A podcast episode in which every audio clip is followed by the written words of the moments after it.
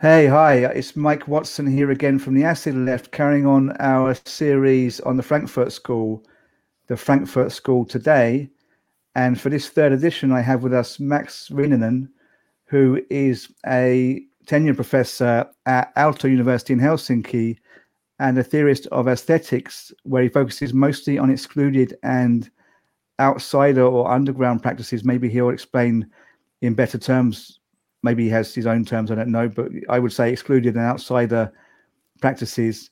He published um, on the philosophy of Central European art last year, uh, in which he proposes a no-brow art production as a response to the dichotomy between highbrow and lowbrow. So I'll be asking about that no-brow in a bit, but we'll be talking mostly about the Frankfurt School and I think Adorno and Benjamin. I haven't spoken about Benjamin very much yet with the previous two guests we had, so it'd be interesting to speak to Max about Benjamin because I know he's done some work on him and teaches sometimes. I think also uh, about Benjamin.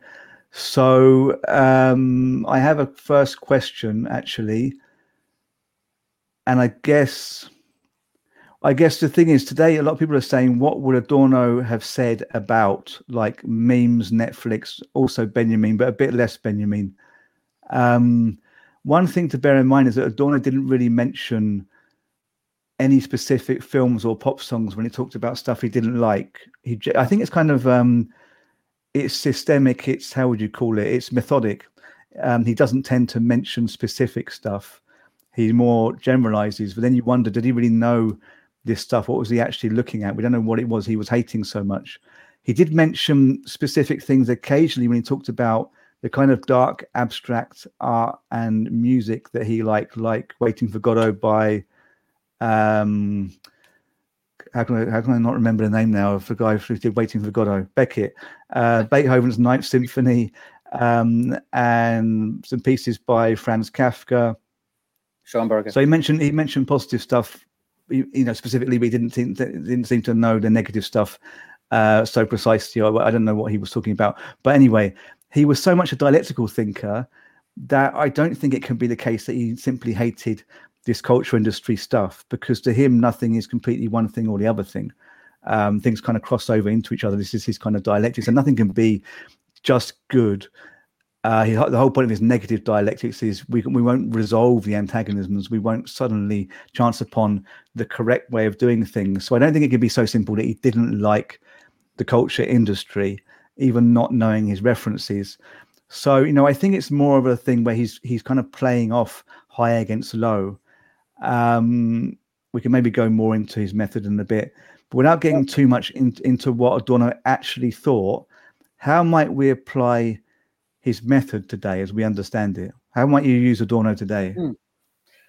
Well, well, I think it was interesting what you said uh, because Adorno writes this might be methodological, and that's that's a nice way to put it. As he says that it's just pseudo individualization. So so so there in his I mean in the way he thinks, there are no differences between pop songs or or feature films, for example. Mm-hmm. Uh, and also, I think it's interesting that uh, Adorno wasn't the first one in the Frankfurt School who was writing about uh, high and low. You know, Leo Lowenthal wrote an article about uh, how, how, how, the how the thinking of high and low actually appeared in the European cultural scene uh, in the French discussions of 17th, 17th uh, century.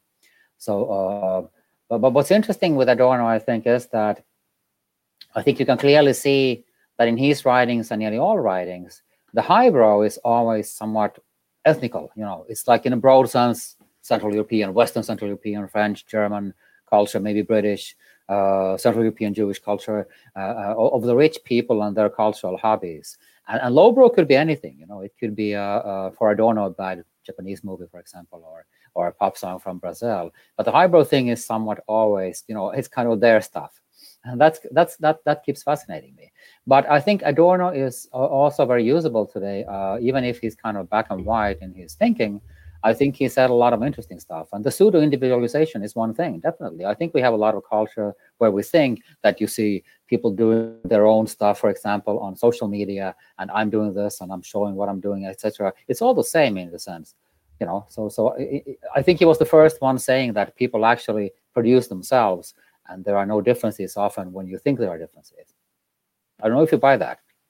Yeah, yeah. I mean, I think I think you know part of the thing when people when people speak about Adorno now, they tend to say he he would hate you know memes or he would hate that you know well as I said before Netflix or Instagram culture. And I'm just wondering how much he hated anything. Um, oh. He seemed to be a bit beyond that, and he was obviously one of the first people to actually look at this stuff. And he did he did actually write music for Hollywood films that didn't get used. He tried to be a um, soundtrack musician for Hollywood films, so he must have been watching some. And you know, it, it would appear from reading the culture industry essay in the Dialectic of Enlightenment that he doesn't like any films. You know, hmm. um, so it's kind of interesting. But, I, I, but when I'm thinking about his method, I'm really just thinking his dialectical method when he's not actually ever looking for you know the thing that's going to kind of port us to a better kind of way of life. He's really down on that. What he sees with um, samuel beckett his theater is more something that explodes our false kind of rational way of living and kind of shows to us how absurd everything is. Um, and from that maybe we put the pieces back together. But actually i don't think adorno really thinks we would then put the pieces back together. I don't know what Adorno then thinks we would do, frankly, with this exploded reality. Um, mm. But you know, I think there's a place today to say there's not really good and bad so much. There are there are kind of different cultural forms that are antagonistic towards each other, and it's the antagonism that maybe we need to move away from. Then there are kind of abstract forms, uh, which are less about the antagonisms and more about exploding reality again and you end up with like a kaleidoscope and you have to like try and make sense of that and i think um i mean that's that's often overlooked that adorno was looking at abstraction hmm. um mm. but actually that's a good question i haven't actually written when i sent you the questions what would you think would be an abstraction for adorno in that sense today well that's a good question but i could like i would like to go back to something you said actually first. Uh, I think there's a methodologically again, like I said, he has certain method methods of, of, of, writing, and also this is something you discussed with Martin Jay Uh, I think there's a paradox in Adorno's writing. First, he explains this whole system where you have like the car advertisements and on the bottom, and then up here you have Beckett and Schoenberg and all this stuff that is totally pure or negative, and it's not at all. It's you can't use it for any hedonistic mass culture uh, purposes. And then in between is all this stuff that is somehow cheesy and and and and, and just compromise uh, uh, false false enlightenment. But then in the end, what he does in cultural industry, for example, he makes it totally spectacular. Uh, it's an apocalyptic text. It's really entertaining to read, and, and and often I think students find it fun to read because it's actually totally exaggerated. And in the 60s, you know, I think it's published 44 first, or is it 46? But then in the 60s, he worked a lot with reception theorists and uh, and he I don't know if he changed his mind, but in I think in one interview he says that that he, he wanted people to wake up, you know, when he wrote that with Horkheimer. So he had to exaggerate a bit, which is interesting because this is something that he actually thinks that that all this uh, culture industry is doing. So culture industry, as an essay, is kind of a product of culture industry, you could say. But what would the abstraction be today? Well, I'm pretty sure that as a historical dialectical thinker, uh, I'm pretty sure that Adorno would not keep the same line of thinking about art that he had then, you know, because what he was then discussing in modernism was cutting edge at the time. And, and, it, and it formed really a difference to mainstream culture. So uh, today, museums are showing those works. You know, people are talking cheesy stuff about them on art history lectures, public lectures, and, and I'm, I'm, I'm nothing against this. I mean, I, and I really like also, you know, all kinds of lectures, cheesy, non-cheesy, whatever. It's just that Adorno would probably not see these anymore as you know keeping a distance to the main system. There's nothing in Malevich or Beckett or Schoenberg or, or other other uh, uh, names that he mentioned or works that he mentioned that would really create a negation towards what we do in our everyday life and how we consume. It's totally consumable. You find it on posters and, and calendars and stuff.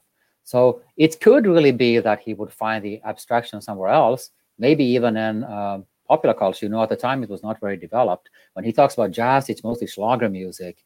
And when he, you know, when he talks about TV, early TV, you know, they they it wasn't Twin Peaks, the early TV. I'm not saying I don't would have liked our our TV series The Wire or, or Twin Peaks, but but definitely TV then was something we wouldn't appreciate probably probably very much. But he would probably not seek for abstraction. I don't think he would think that makes a big difference anymore to the main system where we are. But would he think that it's still the time of negative uh, of a negative dialectical system? That, that that's that's a big question. If he would think like that, what would he then think uh, creates an opposition to that, or some kind of a pure opposition to in that respect? Yeah, um, I suppose I should revisit because what I said earlier was something about that these kind of abstract works explode a false reality, and I, and I kind of asked what he would be getting towards. You know, what, are we then supposed to get from that? And I should kind of clarify, but I've kind of said this before in quite a few talks, but um, he wanted to kind of explode the false distinction between subject and object. So whilst we're lost in this abstraction, we lose the the false kind of distinction between ourselves and the outside world, between ourselves and nature. And he really feels that you only you only lose that boundary temporarily, and then you're thrown back into yourself. So you're you're getting lost in an artwork like a painting, or more likely a piece of classical music for a, for Adorno, or a kind of new, new uh, experimental classical music, and and you get lost and it's not so much of being lost because when, when, you're being lost you can't really relate to reality as we normally understand it so it's more for him than being thrown back into yourself and realizing that you were lost and, and, kind of mourning that loss. And then you might then use that to try and build a better politics, for example. Mm. But he didn't really say how that would then happen. So there was a kind of a, a logic to it. But I think you're right that we can't assume he would find that in abstraction. Certainly those things, because he was really into yeah. abstraction being something that couldn't be understood and categorized in normal kind of false rationalist terms. So the whole point about uh, new abstract art for him is that he hasn't yet been categorized because we haven't yet understood it. But if you look at Beckett now, or the other examples he gives, it's now you know so far categorized and packaged that they can't have that effect. So I'm not sure what what would have that effect. You see, I think you'd have to be dealing more with with internet forms because that's what we're looking at, and what that does to our heads, and whether that can unravel things. Um, and I don't really know. Well, that's a good question. I um, it might in the end be that uh, you know Adorno and Benjamin are kind of in, you know it's, it's from different they're kind of opposite opposite in their way of thinking. And, and I think there's a great introduction to Noel Carroll's A Philosophy of Mass Art. I know you've read it from 98, where he's going through the whole history of people who are apocalyptic and somehow negative about mass culture, find different interpretations of why it's why it's dangerous or why it, why it represents a bad society or dangerous society. And then they have also this long line of people who are very positive. Benjamin is not the first. You know, there are many people, Gilbert Seldes, uh, older thinkers who were who were into thinking that media could maybe be a revolutionary thing. And and these two lines have been going, you know, a bit opposed to each other since the 20s or or maybe even earlier uh, to our day. And maybe Adorno would still be on the same line. This is a good question, would he? And Benjamin would still be maybe on the same line. We can guess that because it might also be about uh, their character in some sense. Some people are often very dystopic and, and negative and critical, overtly critical. So it's cynical, maybe in, in, the you know the modern version of the term from Weimar Republic, like 19th century. Not cynical in the way the old Greeks were, right? And uh, and in this sense, I don't know what Adorno would actually now be negative about or what he would see as dangerous because I often don't see very as very dangerous many of the things that in our circles, in Marxist circles or post-Marxist, whatever. I'm actually a social democrat more, but but you know many people are all the time seeing uh, dangers everywhere and saying that this will lead to fascism. Or I'm, I'm not often buying that. If I really think some some cultural form will lead to fascism, I would immediately fight it and not just with some memes. I would probably have to you know do something else about it. But it's possible that they would be on the same line. Sabine Wilke has a great article about Benjamin and Adorno, where she says that Adorno's problem, personal problem, his character, was that he couldn't understand the meaning of laughter. And Benjamin understood laughter very well. So, so this might be even this might even be about psychological differences in human beings. Some of us are lacking some components, and some other some others have them. Yeah, I mean, it's hard. It's that, that's hard to say. I mean, Benjamin would appear less melancholic, and then he took his life. But then he was fleeing. Um, well, he was fleeing what would then be Nazi ruled France, and he thought he wouldn't make he wouldn't he wouldn't make it through Spain now to Portugal onto America because that route had been kind of closed down, and he no one knows why he then actually took his life. But the feeling is that he, he would have maybe been captured anyway, or he maybe would have slowed slowed down his friend's escape or impeded his friend's escape or, or, or what have you. So I don't know if you can, we can class that as a suicide in the normal depressive sense. Um, I don't know. We don't really know what what he was thinking. Um, and Adorno kind of fell out of his students and his health deteriorated, but we don't know how closely that's linked his the deterioration of his health or his heart attack.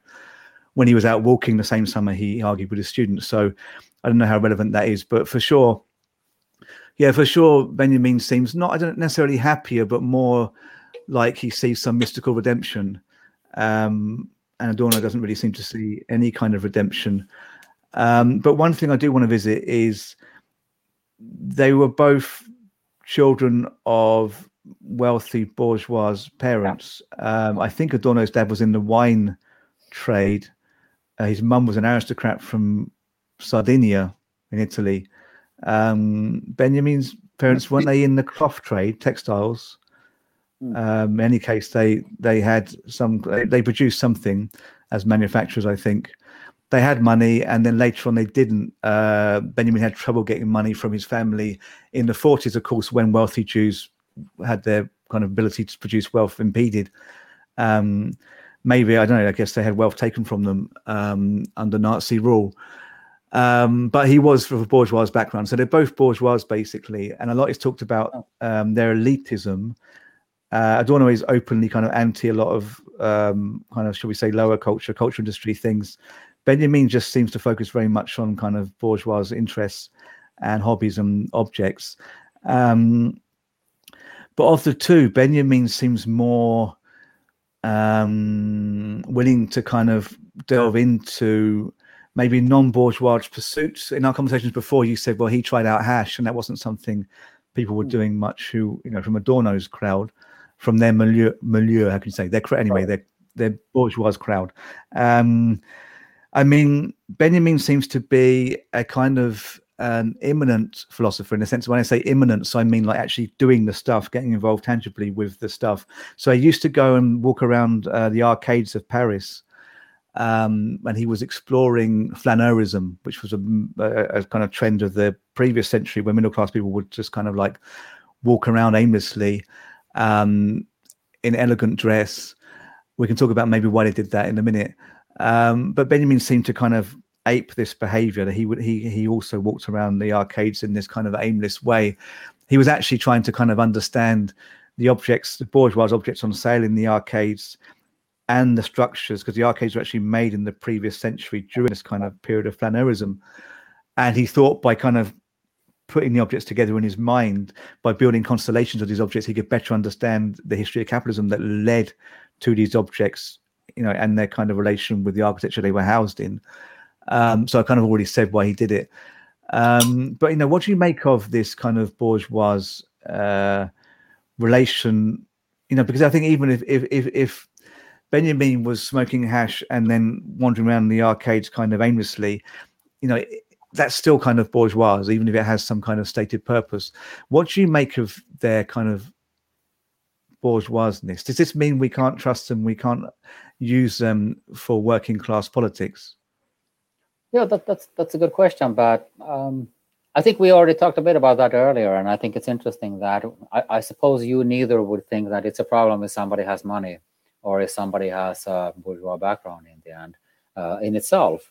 But I think this is something that I would think that that um, in the end uh, it made it impossible for them to do the cultural analysis they wanted to do. I don't see this, a, this as a problem with Marx and Engels, especially, well, I, am not much into Marx. For example, looking at Engels, the stuff he writes about is kind of clear. Uh, he studies society and its structures, but these are cultural issues that the Frankfurt School brings in, you know, which is kind of lacking in Engels and Marx. There is something, but not much. Maybe Marx in itself could be called, you know, he has this kind of sensory way of thinking of workers and their life, and this is something that, for example, Samir Gandesha, I think, has, and, and Jonathan Hartle have have claimed to be Marx, Marx the aesthetician. It's actually his theory of work. But but uh, but I would say that uh, culturally they didn't have experience outside of their own. Uh, and this I would call again. I'm, I'm talking about this like Western pretty Central European. It goes from London to Florence and then to Vienna, this area. They pretty much share the same culture in the upper class. They didn't have experience outside of that. And this I find interesting. Adorno says clearly that it's sad because he believes in this modern art thing. I think people can live without that very well, and there's a lot of different, you know, different cultural possibilities that you can choose from. But he thinks it's sad that for some people it's not possible to enter the world of this art. And he says it clearly, you know, because of because of the system, economical system, socio-economical system, some people are left out from the real thing. This is how he thinks about it. He doesn't say the real thing, of course.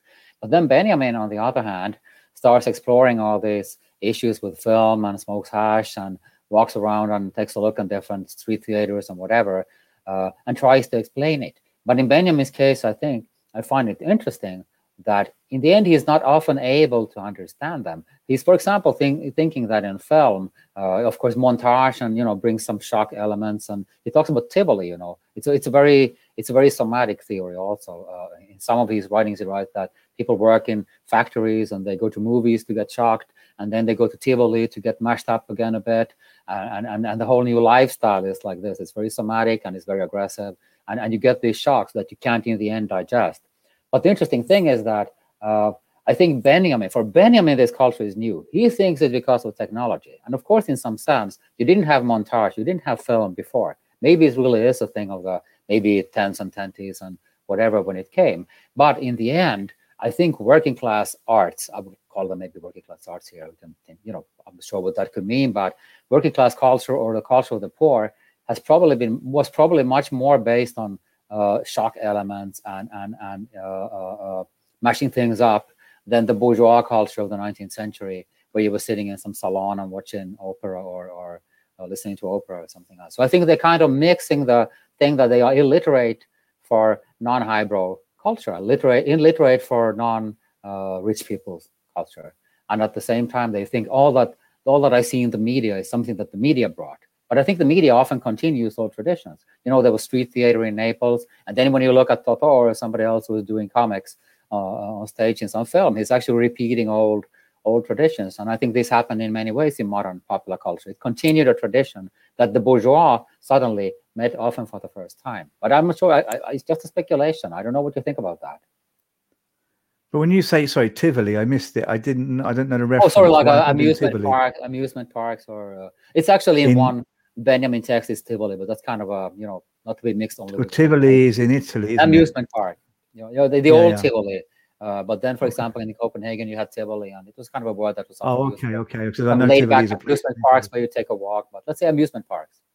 Okay, I mean, I think yeah, there's an issue here. I suppose the question is, but it's a question actually that Adorno asked Benjamin because Adorno funded Benjamin's Arcades project, um, so Benjamin basically in the late 1920s began this massive, well, what ended up being a massive book, which was never finished, um, which would basically be a, a, kind of documentation of, of Paris and its arcades and of modernism as such, and its kind of kind of lineage in earlier forms of modernism and capitalism. So he's basically trying to understand capitalism through the arcades, through Paris, through people who wrote about Paris previously, um, and it's a kind of long, rambling book, mostly of notes now. I mean, it's very interesting to look yep. at it to see what he was thinking. Um, but yeah, it was funded by by the Institute for Social Research, so, and that was run by um, Horkheimer. Basically, Horkheimer and Adorno were supervising Benjamin, and they were basically giving him this stipend, which was oh. most of what he was getting at that period oh. when he was like poor in Paris in his last years and they said they sent these letters to him um, individually saying that we're worried about your research because it's not materialist enough because you're looking too much it kind of sounds strange actually because they said it's not materialist enough because you're looking too much at objects which is counterintuitive but they meant you know you're looking at objects in the arcade you're looking at things that people are buying and selling you're looking at structures of the arcades and what have you but you're not looking and also he's looking at theories by he says Fourier and Marx and people in there, but you're not looking at the materialist structure underlying society, the social class structure. And that's the thing, actually. I think Adorno says that to Benjamin quite harshly, and you can see it in the letters, the correspondence between Benjamin and, and Adorno, which you can buy or you can find it online somewhere.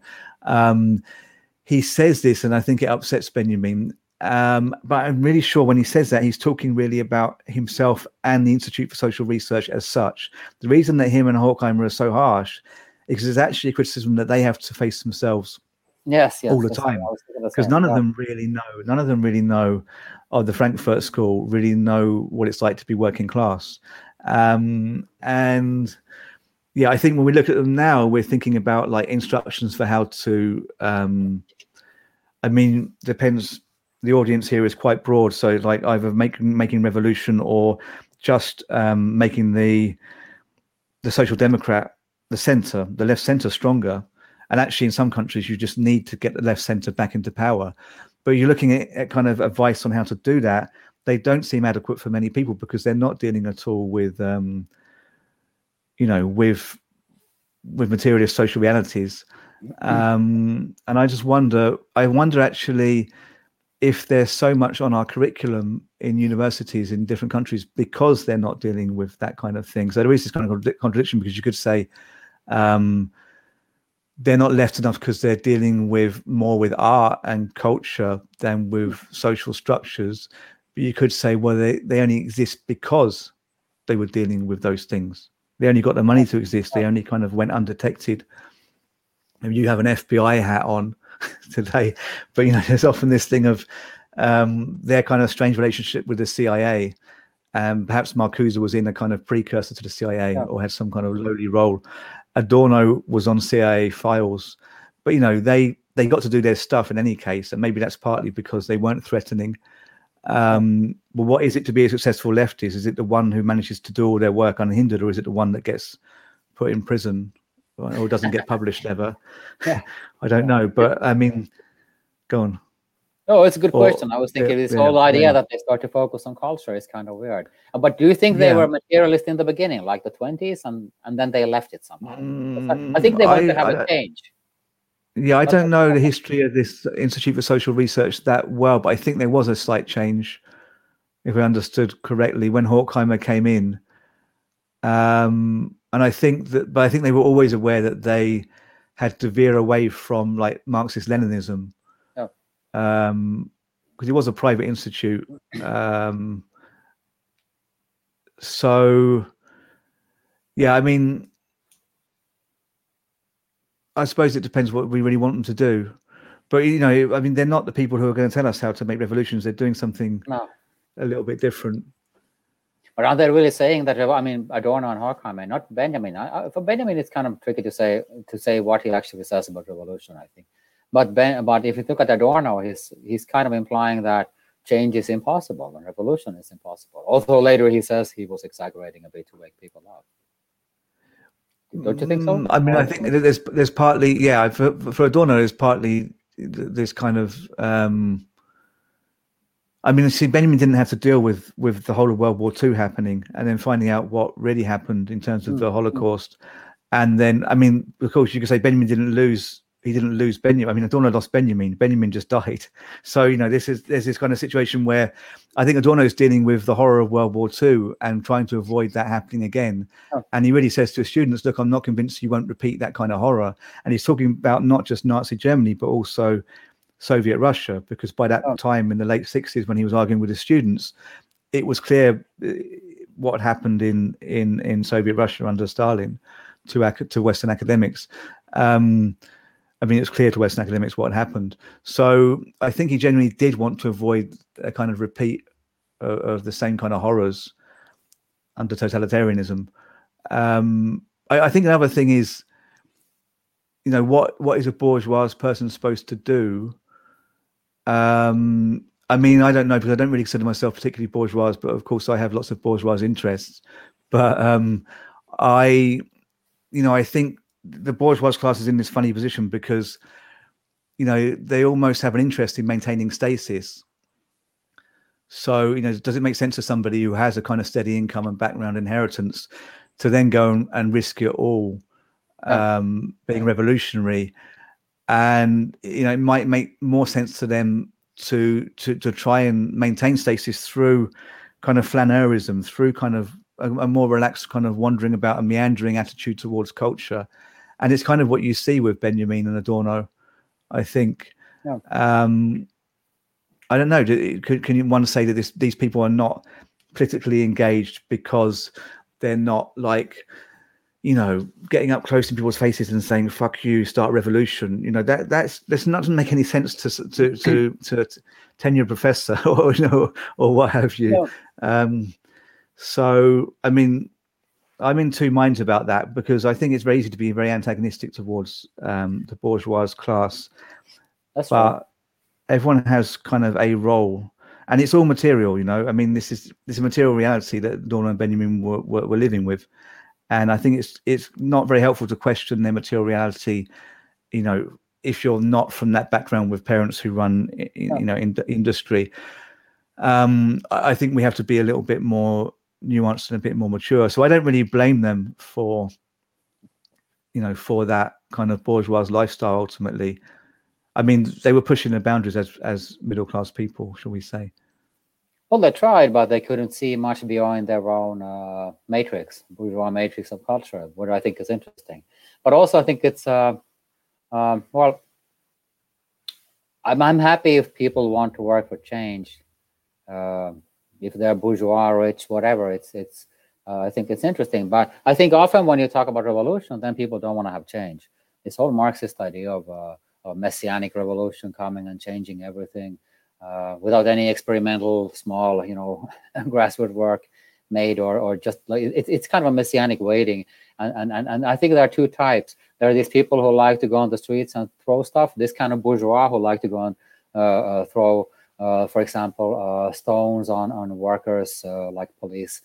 mainly, you know, we're in Finland. You know, the police is not it's, it's not perfect, but uh, you know, it's maybe not something that I would throw stones on. I think in some countries you can stone throw the stones maybe on the police, but I think it's also bourgeois hobby to to kind of show off and and, and a revolution is something you you experience. You know, it's it's, it's a form of cultural industry for the intellectuals. You know, you, you reproduce all those models of being antagonistic, and then there are people actually who are like uh, I don't know, you know, they're theoretically uh, just antagonistic, totally antagonistic and nihilist and, and and cynical. But I think often real change is made piece by piece by doing small things, and and and, and I'm just thinking like, for example, you know, the Nordic countries is, is not perfect. It's it has a lot of problems, and you li- you live in you live here as well, so you know the system but but anyway, I mean, we didn't achieve this with revolution or by throwing stones.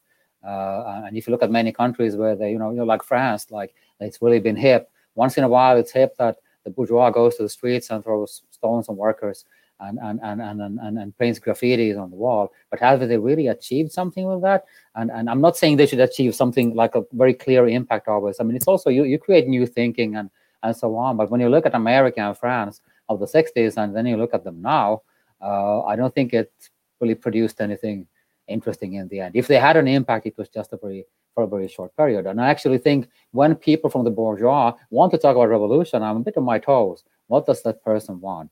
Does the person want to have a bit of a change and slowly work for something better, or is it kind of a show off, or is it just theoretical revolutionary thinking? Is it yeah. too much said?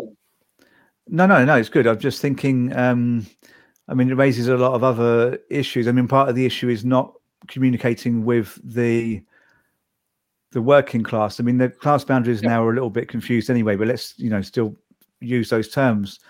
Um, I mean, the, the, when you talk about the um, 60s movements, I think they were largely middle class. They were student led. Oh. And, and, actually, the French, what happened is that the workers kind of got scared and didn't want to have their factories occupied. They were kind of worried about the destruction of their own livelihoods.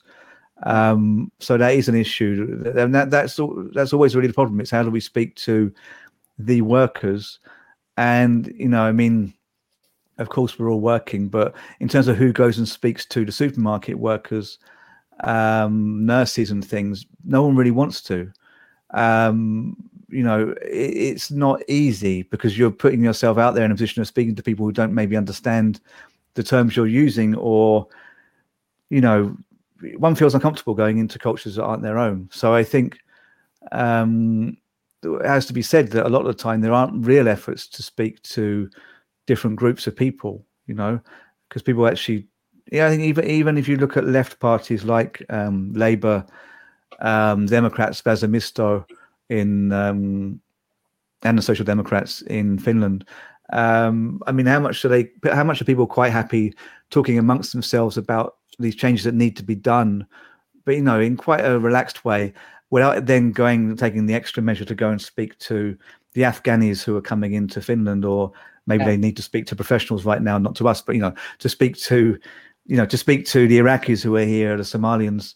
Um, I think the the the key maybe is is is breaking down that barrier. But I think the thing is there, it's all about organization in terms of putting right people in the right roles. So it's not like you and me should now go and speak to some Iraqis. Uh, I mean, of course, we can as well. But what I mean is, it's not it's not our role to speak to people who who may be deprived. We need to we need to find the we need to find the people who are the podcasters, the people who are the writers, and we, you need to you know, doesn't excuse, doesn't say, you know, it doesn't need to say you're a writer, you don't have to go and speak to these people. What I mean is you need to coordinate everyone together um, to make this happen somehow. And it's not, doesn't really happen because people, they get together, they have like some conference, some party, whatever, and they chat a bit and they feel good. Same in art exhibitions, they go and they look at some work about immigrants, and that's kind of enough. And then it, it, it kind of dissipates the, the urge to meet these people. Yeah. So, I mean, that's a huge thing that needs addressing over time, really. But I think the four groups you talked about actually have their own podcasts and they have their own discussions like we're doing now.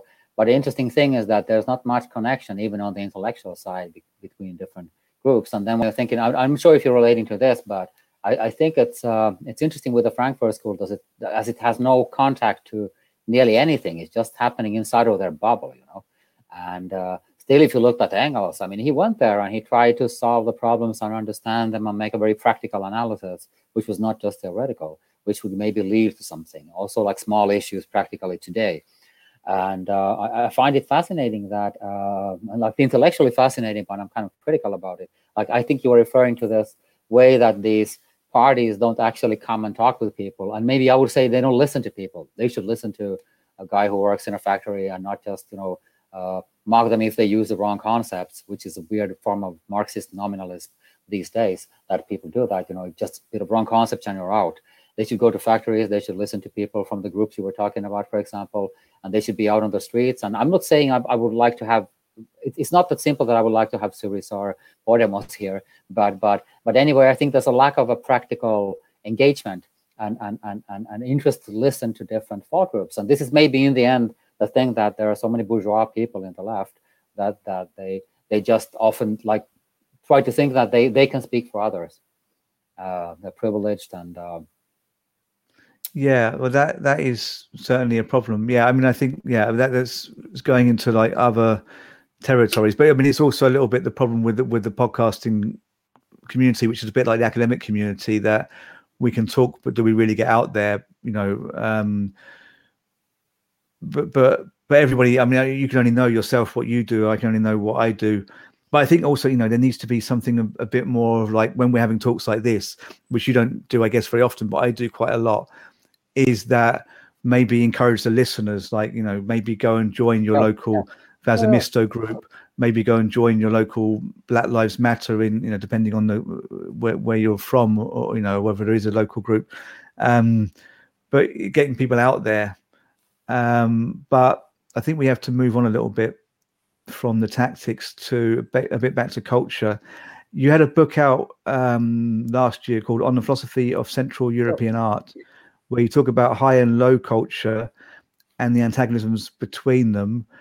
And you actually talk about how this high and low distinction goes back at least to this philosopher, uh, I think it's Sun Yu, in this Chinese philosopher, and I think you said 300 BC, um, you talk about how high and low is something that comes into Indian um, philosophy. Maybe you can tell me more about that actually. Um, anyway, it's prevalent in many cultures. It's particularly prevalent in the West. It's like a major distinction which kind of characterizes how we talk about culture and think about it.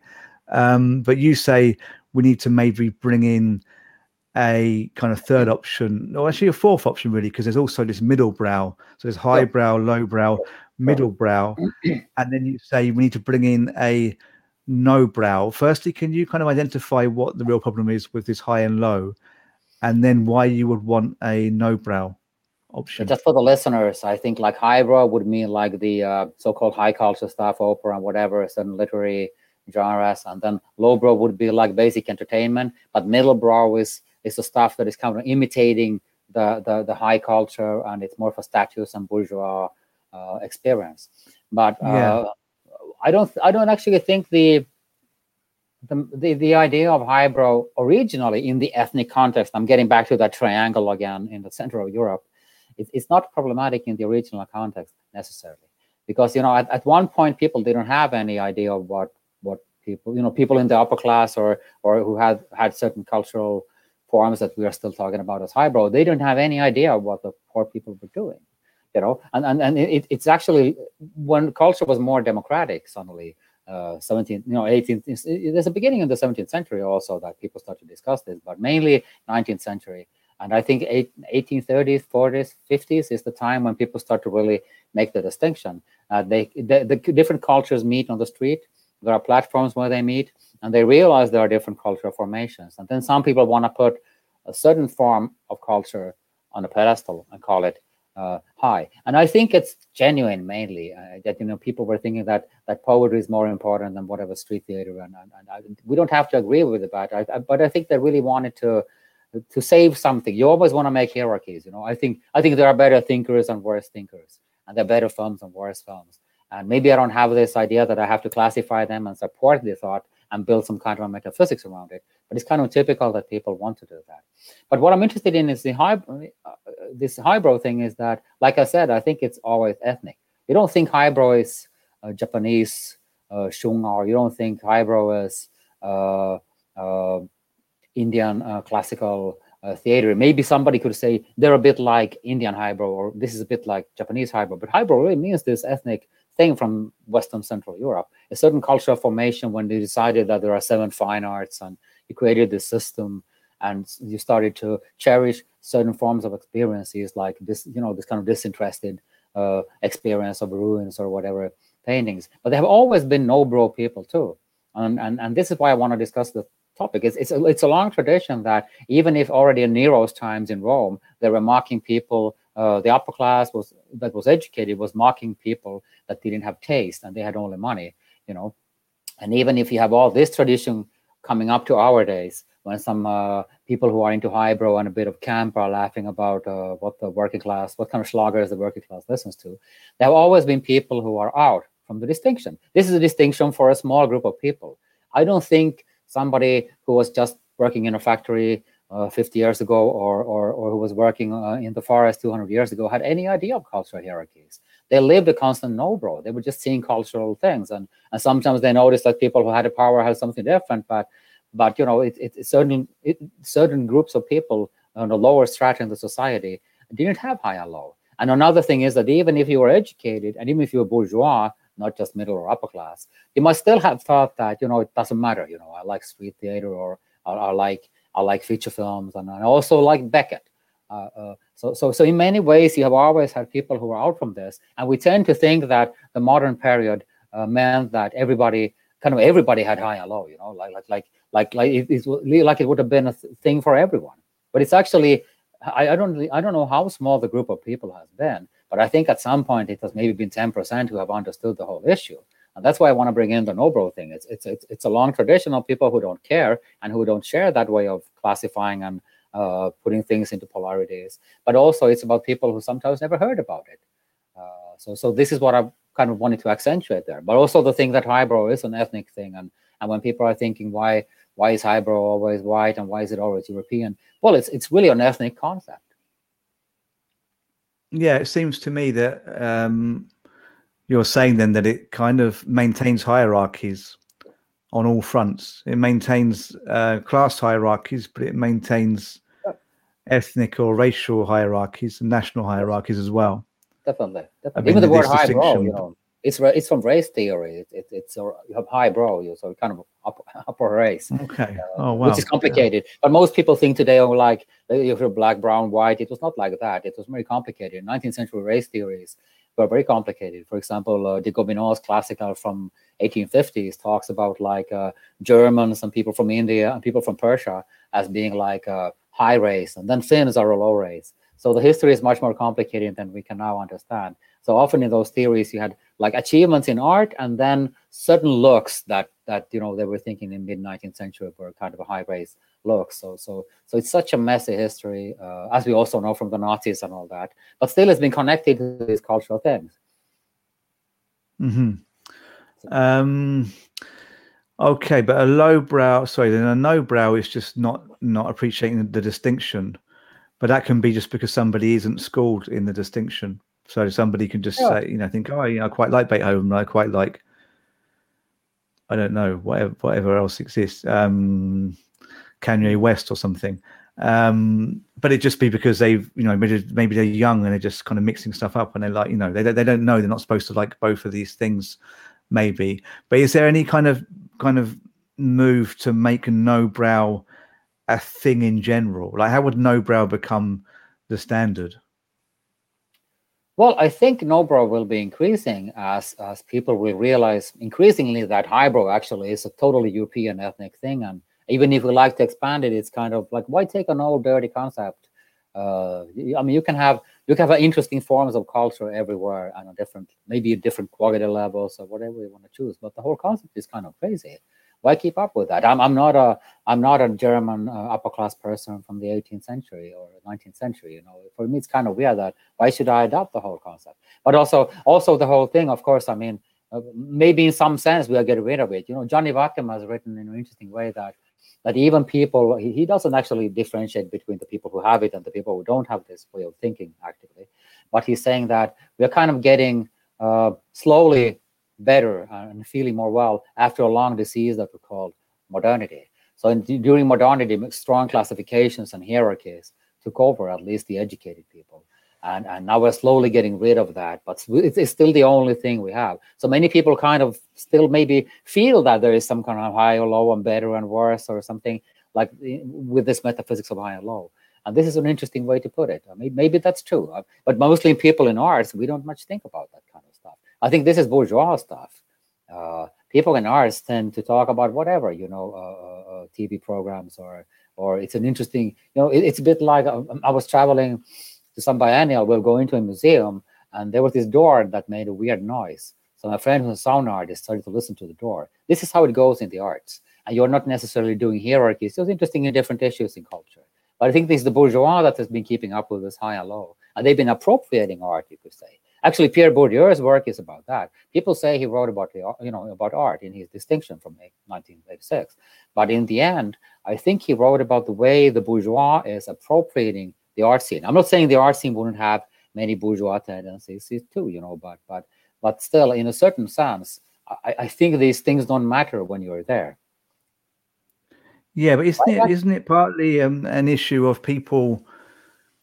You know they, they, they want this kind of hierarchy around an art form and that, that hierarchy it it doesn't just like you know create this social um kind of stratification. So you know if you're going to an art museum exhibition opening you're seeing certain people who are fairly wealthy and at a certain point they at a certain point they would have been certain people who are fairly wealthy and mostly upper bourgeois to aristocrat and perhaps all white in European countries. Oh, oh. Um, it's not just that, that, that, you would then expect to, to mix in certain circles and you might find your future partner who would also be an aristocrat and what have you. Um, is it not adding to the aesthetic experience for them, maybe? That there's a whole thing around opera where there's the opera, there's the people on stage, and they've all been schooled in opera and they would have been from middle class, upper class backgrounds but then there's a whole audience is also from that background. Does that not add some I mean, for them? That's adding something. Because I think sure that they're going to find it challenging yeah. if, the, if the audience oh. suddenly is a mix of people who aren't all wearing suit jackets from different races. That's going to probably disturb some people. So you're talking about a kind of a bourgeois everyday experience, like an aesthetic everyday experience. Yeah, it's there's an there's an aesthetic. And I'm sure it which, can be can be probably beautiful too. I'm sure. I've never been in that. Well, I'm not sure that it's, necessarily a. Sure that that's a good thing. I'm not condoning an, an aesthetic. No, no, no. Uh, uh, but, but I mean, okay, it, it, I don't think that many people are really thinking literally that we should only have white people in the audience. But the uniformity of of people of, of the audience probably does add something for some people. They're going to feel challenged if more and more people come in, partly because they don't feel special, and there's this specialness of the audience of the public adds to the kind of specialness, the aura. Well, it's probably use, misusing the word aura, but you know, adds to this, um, you know, something being particular about the art form, um, and that's why people get upset, perhaps. Because if you think about it's happened with post-impressionism, that there are the famous accounts of people um, really laughing or crying or getting very angry when they first saw the post-impressionists shown in the Salon des Refusés their Refusé exhibitions in Paris, but also the first times they were shown in London in, in 1910. There was an exhibition that famously people were having these crazy emotional reactions to these post impressionist works of apples, of landscapes. You know, I say apples, but I mean still lives. Um, and the thing is that you know that they were possibly having these reactions because the social structure had been challenged. They weren't so, they weren't laughing hilariously which is a strange reaction in front of an artwork because somebody had painted these crude kind of apples and pears you know that, that were kind of almost abstract moving towards later abstraction in their roughness. They were kind of laughing because they were shocked because the social structure was big upended. Um, and the thing there is where the working class might understand a post-impressionist painting better than the middle class because the thing is the middle class oh, the whole thing with painting was you can see greek myth references you can see references to christianity you see the guy holding the keys is st peter for example. You need some education. Um, but when it becomes all about feeling about expressing emotions through form where the middle class have been taught to suppress their feeling this might actually end up appealing even more to the servants of the middle class than to the people who traditionally would buy the artworks. So I think this is what I mean is that there's a there's a thing of like maintaining a social structure through through this kind of high art and low art distinction.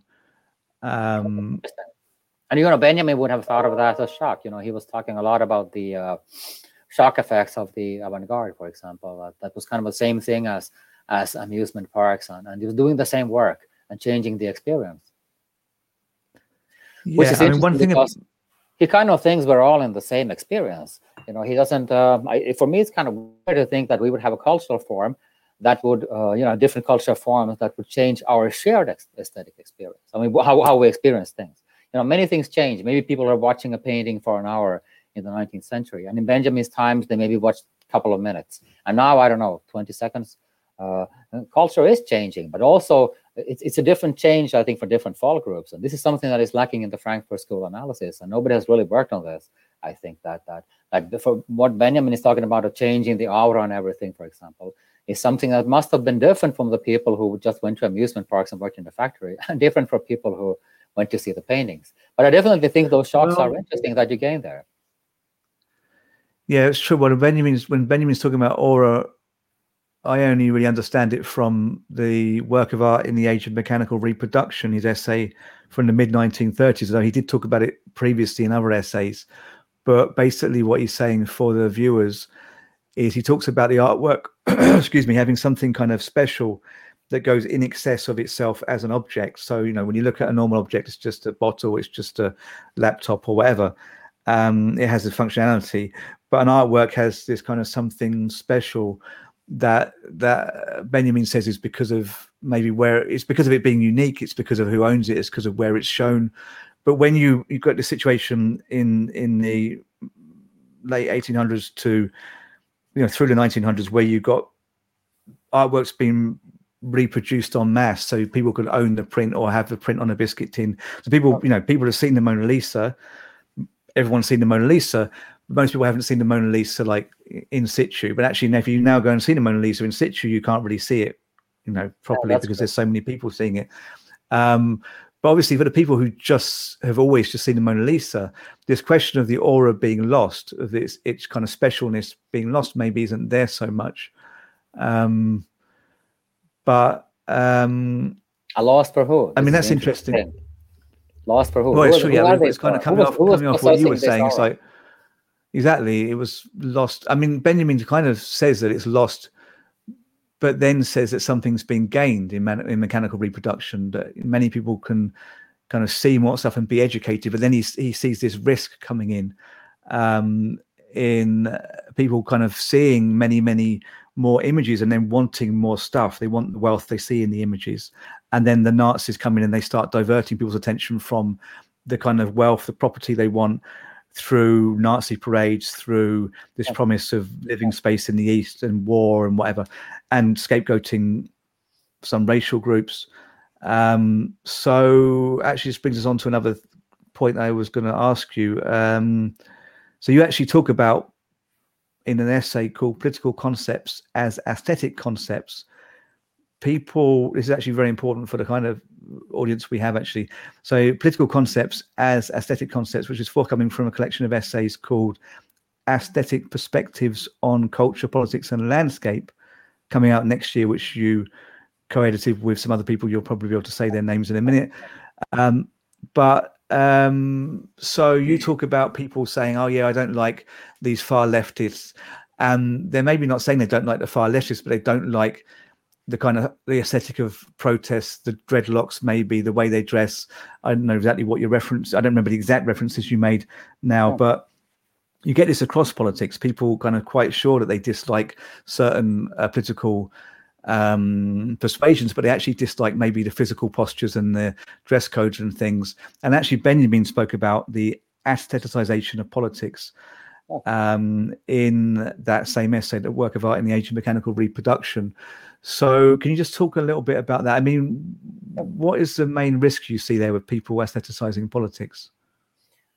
Well, I'm not sure if the risk is the thing I would be into thinking again. I'm not much into thinking of risks, maybe always. It's, it's not that maybe that's not maybe the point, but definitely a Benjaminian article, and he talks about that that you know politics become will become more aesthetic. And the main idea with the book that I edited with Elisabetta Di Stefano and uh, Carsten Friberg was that we always heard people saying, for example, that you know, the presidential election uh, in the U.S. is just a big performative theater act or something. But there was no analysis. Like, I mean, you, you know, people just kept saying these things. There's one great book by Crispin Sartwell, uh, Political Aesthetics, where he goes into depth saying that political movements are some sense aesthetic, and he goes into simple examples of punk rock, for example, and then the simple example, Nazis are a very simple example, of course. In, in some sense, it's it's it's it's it's it's not something you have to explain a lot. But he was thinking that that that that that there is always some sort of aesthetic thing keeping things together and and, and you know the symbols produced and and and if you look at how politics functions uh, for me it was interesting. I was running this gallery with my two of my friends where we were working a lot with uh, uh, homeless people who had a kind of base there and we were doing things together with them. And uh, it was this old uh, activist kind of center or something and, and once they were asking if we could do an exhibition about their history. So we went to the basement and and just seeing the whole line of you know flags and uh, uh, textiles with some text or whatever made me realize that there is a there is a really well coded culture for demonstrations, for example, and that all politics actually has something like that. And you know, different parties, people look different. Uh, the right wing might like uh, uh um, suits, and, and and in certain left wing groups, you know, uh, different in certain years in certain countries in certain left wing groups, all males have beards. Or, or, you know this is it's, it's weird that these symbols keep coming. And they're not simply aesthetic. It's something else too. It's essential but then when people talk about politics i've noticed and this is something that i got interested in that they not they don't talk much about political decisions. I noticed because uh, i was at, at one point i was following for example what people were voting for and what parties were voting for that often people did not know what the party they uh, represented or voted for actually did in politics. It's interesting. Uh, like you had artists talking about their need to get the copyright money, but they're voting for a party that actually was against copyright in the European Union. Uh, so, so, so it's it's complicated. I'm not saying which is right or what is wrong and what is right, but just the whole idea that that people don't often know it, but they work through these aesthetic ideas that I'm a part of that group and community. And then often when you say negative things, you say like those uh, bicycle communists or something, and then people are laughing about it. But it actually is a sort of a okay. lifestyle. But the, the, the bicycle people, com- a bicycle communist. Can you explain that? Well, it, it was kind of a, a, a populist right wing guy who said that on TV. He talked about bicycle communists, and, and it's it's absurd. But I but I think everybody knows the type. It, it maybe it was me. You know, I, I used to bike a lot, and I had maybe some. Uh, carrier with me or something and, uh, and, and and it's a whole alternative lifestyle how people look and when some people say i hate activists it's not about activism itself if somebody would explain that you know there are many types of activists Sometimes it has a lot of impact. It's not maybe always visible then, but then there's also this very visible performative side of it. You know, let's say that if you want to save a building, you can actually, you know, when they do the uh, plans for the next 10 years, you can easily have an impact on discussion. You can go into that and actually often many cities they will listen to you and you could like start a project on some old building you want to save but often the the activist movement often starts when it's over you know when the decisions are, decisions are made 10 years ago and now is now they're going to annihilate a building and then some guys come to guys like me come to do vegetarian food and repairing bicycles and, and playing punk music or something in a certain place and it's a whole it's it's actually an aesthetic movement and it, it has no impact at that point anymore because all, all, the deals have been made, everything's been fixed for 10 years. And the, the moment when, when, when, when, when people who are not really into decision making and who don't understand how society functions come in, the, it, it's just a performance. And now when somebody is saying that they hate activism, they could mean actually this type of thing that they see, which I have nothing against. Like I could be a part of that, I'd be many times part of that. But just that when we talk about politics, it's not pure political concepts, but they I think they are loaded with aesthetic significance it's how people look and how they act and and and, and all that. So there is a culture and aesthetic uh, inside of concepts we use like populist right or you know immediately you think of a certain way of acting and talking and certain forms of party rallies or whatever yeah uh, but that's interesting i think the populist right mm. i don't really see much of um of a posture or act i think you see when political parties in Finland do their campaigns, they all go out and they give out sausages. They give they do barbecues for people. And when the right do it, they really do a barbecue. Like it's really dirty and they have some drinks going and stuff. I mean, the barbecue is dirty and they have some drinks going. And you know it's a real thing. Like this these people obviously do barbecues. But when the left go out and do barbecues it's kind of clean and it's a bit staged and they're not doing it with quite the same passion. So um, I don't know. Because I mean, yeah, it's difficult to say because often the right is just. I mean, that's kind of quite, in, in, a way. I'm jealous of their of their barbecues when it comes to campaign campaign time, but only of the actual barbecue, not of anything, not of them or their yeah, I agree, I campaign agree, slogans. But but when it comes to other things like the anger and vitriol of the yeah. far right, I mean, it just can't be staged because it's just so ridiculous. Especially when you see around um, the anti-maskers, anti-vaxxers, all this stuff, which is very knee-jerk. Oh, yeah. They seem to be attracting a lot of people who are just very anti-authoritarian, um, but they've only just realised that they're being manipulated. They, they haven't already made the connection, you know, and uh, in terms of like how we're subjugated by the capitalist system, they they they they kind of ignored that, but they're suddenly very upset about masks and vaccinations and things and you just think they can't be acting because it seems like such a, an, an emergence of anger but then also their conspiracy theories. It just seems like the channeling of archetypes that you know if they were really rational i don't think they could come up with some of the nonsense they come out with. But it seems much more to be in the devil worshipping democrats that they're against etc you know this kind of resurgence of this kind of um, satanic panic from the 80s in america for example um, these kind of things seem much more guttural. So when you speak about um, acting out politics, well, I, I think it's yeah, aesthetics is not the same thing as uh, uh as acting, you know, performative. Yeah.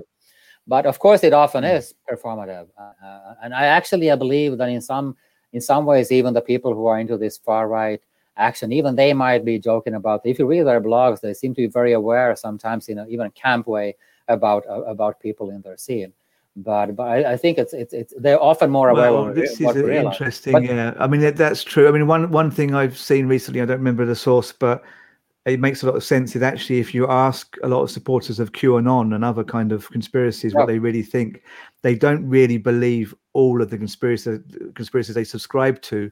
So the conspiracies themselves are more of an organic story that grows up now online this is much easier but this has been happening always. If you look at the kind of yeah. stories that um the, the narratives that associ- were associated with nazi the nazi party in germany sorry you had similar kind of accounts yeah.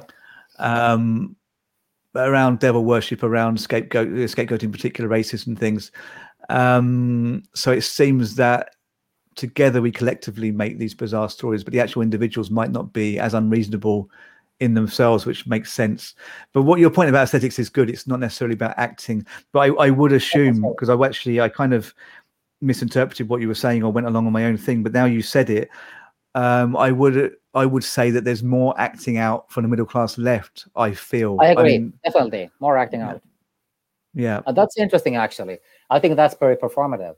But also, uh, uh, you know, we're we're talking for real here, and we're really interested in this. I totally forget where I am and and uh, even who I am sometimes when we're chatting. But there's a certain aesthetic to this form format too. You know, those images yeah. and, and, and, things that are real, in some sense real, as you can say, can still have an aesthetic. Well, that's true. The aesthetic grows up. I mean, to what degree it's cultivated, I don't know. But there are certain parameters that have been developed, like in terms of online conversations like this. Yeah, and then on the left as well. Yeah, exactly. Um, for sure. I mean, everybody does it. I suppose this is a thing. Yeah. Um, but I mean, is there a risk that some people are, are not? I suppose you've already alluded to this, but people are not getting to their true aesthetic self sorry, their true philosophical self or political self because they're distracted by the aesthetics. Yeah, this is possible, I think. I think we often believe that we're talking about politics when we are talking at least partly about aesthetics. And that's interesting. And when people say these things about certain people or certain parties or certain groups, uh, uh, uh, I think it's hard to differentiate it.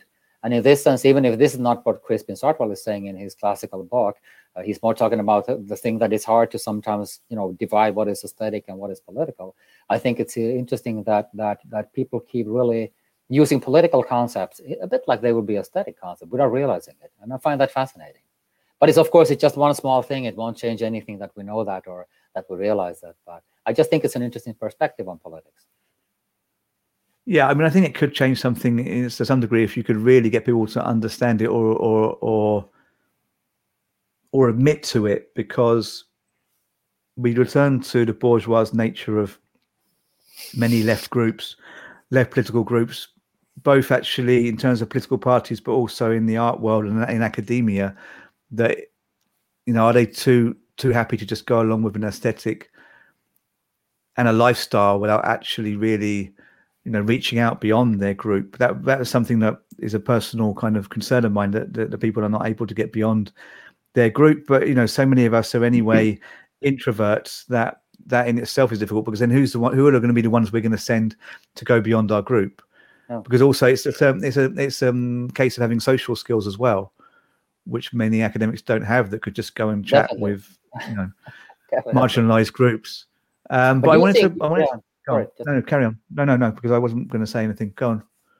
But but you think we could maybe reach out a bit more with memes? This is actually one of your things, right? Not to say it's a simple solution, but yeah. I think memes are bringing in a great many more people. Uh, there are really a lot of young people, younger millennials and Generation Z, Generation Z, that are um, really getting into politics through memes. Yeah, into left politics. I think the initial kind of way they get into it. I mean, sometimes it's troubling because I think because memes lend themselves to extremism, you get many more Stalinists, tankies as you would call them, than than you might hope for. But actually, you know, maybe maybe just getting many more people and a percentage of them are veering towards um, totalitarian leftism. Um, I don't know that certainly they're not all doing that, and, and and those people can be persuaded or will maybe soften their view, or maybe some of them will, will remain tankies forever. But I think we need we need all parts of the dialectic, so to speak. Um, that doesn't make enti- entirely make sense because dialectics are in kind of two parts, but we need many, many different parts of the debate. It's just good that more people are getting into things through memes.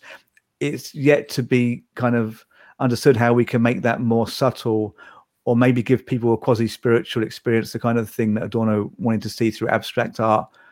So we could be more mindful of our relationship with with nature or with a natural object.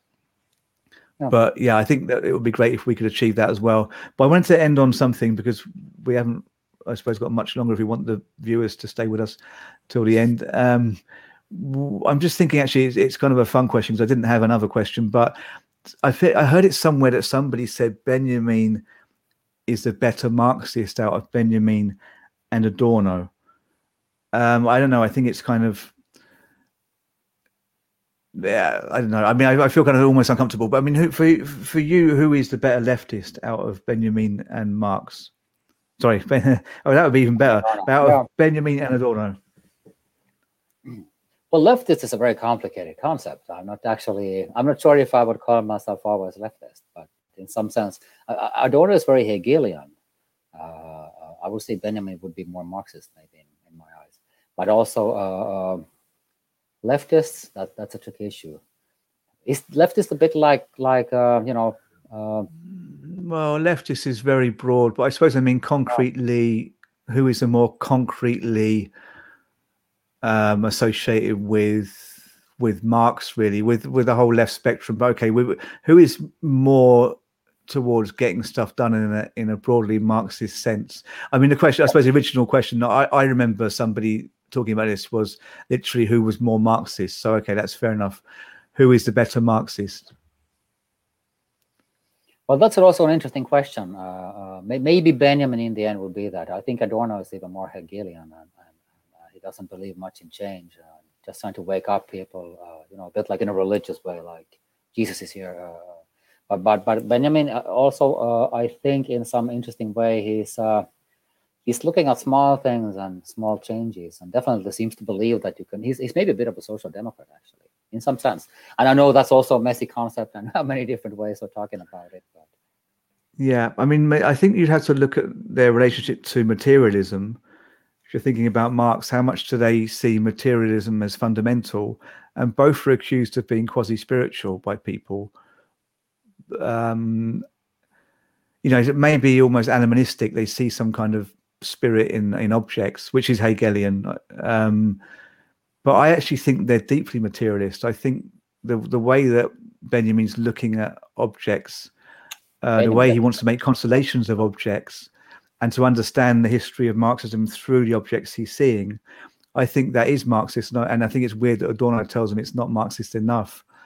Um, though Adorno actually, in a way, he he says that through the artwork, you can kind of understand um, what he calls the truth content of society, the material relations of society. Because some somewhere when you're looking at an artwork, that point when you get lost, he says, when you're no longer lost, when you snap back into yourself, that's when you, you snap back into yourself because you realize that you're looking at just material processes. So you're listening to an orchestra and you get lost in the classical music. When you get snapped back into yourself, you realize that actually you have uh, the conductor, you have the various players of the instruments, with, for example, their violin, which is made of wood and metal, which has all been kind of you know, taken out of the earth or constructed or, or, manufactured by workers' hands. And actually, the musicians are kind of workers. So when you suddenly get thrown back into yourself, it's because you suddenly you realize the material fact of the of the artwork or the or the music piece. So in a way, it's also Marxist, but it's really it's it's weird how little people see that and how easily people disregard them as kind of wishy-washy um you know cultural thinkers with no material element. There probably needs to be something that is maybe i should write something on that anyhow um there might be bo- there might be both. You know they might be only theoretical people in some sense but also i think they they have both sides well i think they're only yeah exactly they're only theoretical but then you you can get to like theories are also material as well, and I think that would kind of fit into how they both think. Um, but yeah, I don't know. I think they're both more Marxist than than people take them to be. Would be my Probably. answer now. Probably. Uh, okay. So thank you, uh, thank you, Max, for being here. Thank you, everyone, for thank staying you, with us. Thank you. Uh, that was really fun to have a chat with you yeah, it was great. Yeah, it's good for me as well. That was one of probably the most fun so far. Oh, they've all been good. Sorry to everyone who I spoke to before. Um, so check out on the philosophy of Central European art by Max Ryynänen. Um, it's a really interesting book. You can find it online. You can purchase it online. Read Mike's okay, book on uh, memes. Yeah, thank you. I have a book out, The Memeing of Mark Fisher, this month. You can also find online. Uh, all right. So thank you, everyone. Bye bye.